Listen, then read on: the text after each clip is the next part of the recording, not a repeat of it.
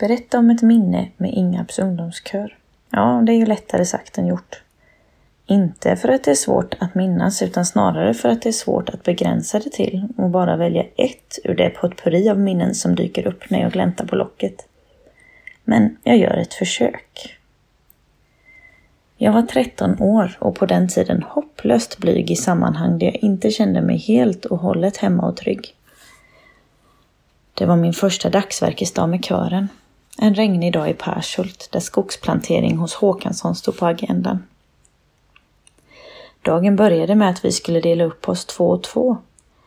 En som satte plantan och en som tryckte till. Och inte minst kanske också för att ha någon att gå och köta med under många timmars arbete. Lättad fick jag se att Timmy var med. Kanske den enda i raden av dagens arbetare jag skulle våga prata inför. Men till min stora förskräckelse såg jag att jag aldrig skulle hinna haffa honom innan Malin gjorde det. Så kvar stod jag och superhäftiga men ack så jätteläskiga Johannes Magnusson. Den stackaren. För om syftet med att jobba i par var för småpratandets skull så gick vi två helt klart bet. Och det berodde inte på Johannes. Enda gången någon bröt tystnaden måste varit när han sa Oj, den blev visst lite sned. Jag svarade mm, lite. Nej, att prata var inte min styrka på den tiden. Men att plantera skog, det kunde jag.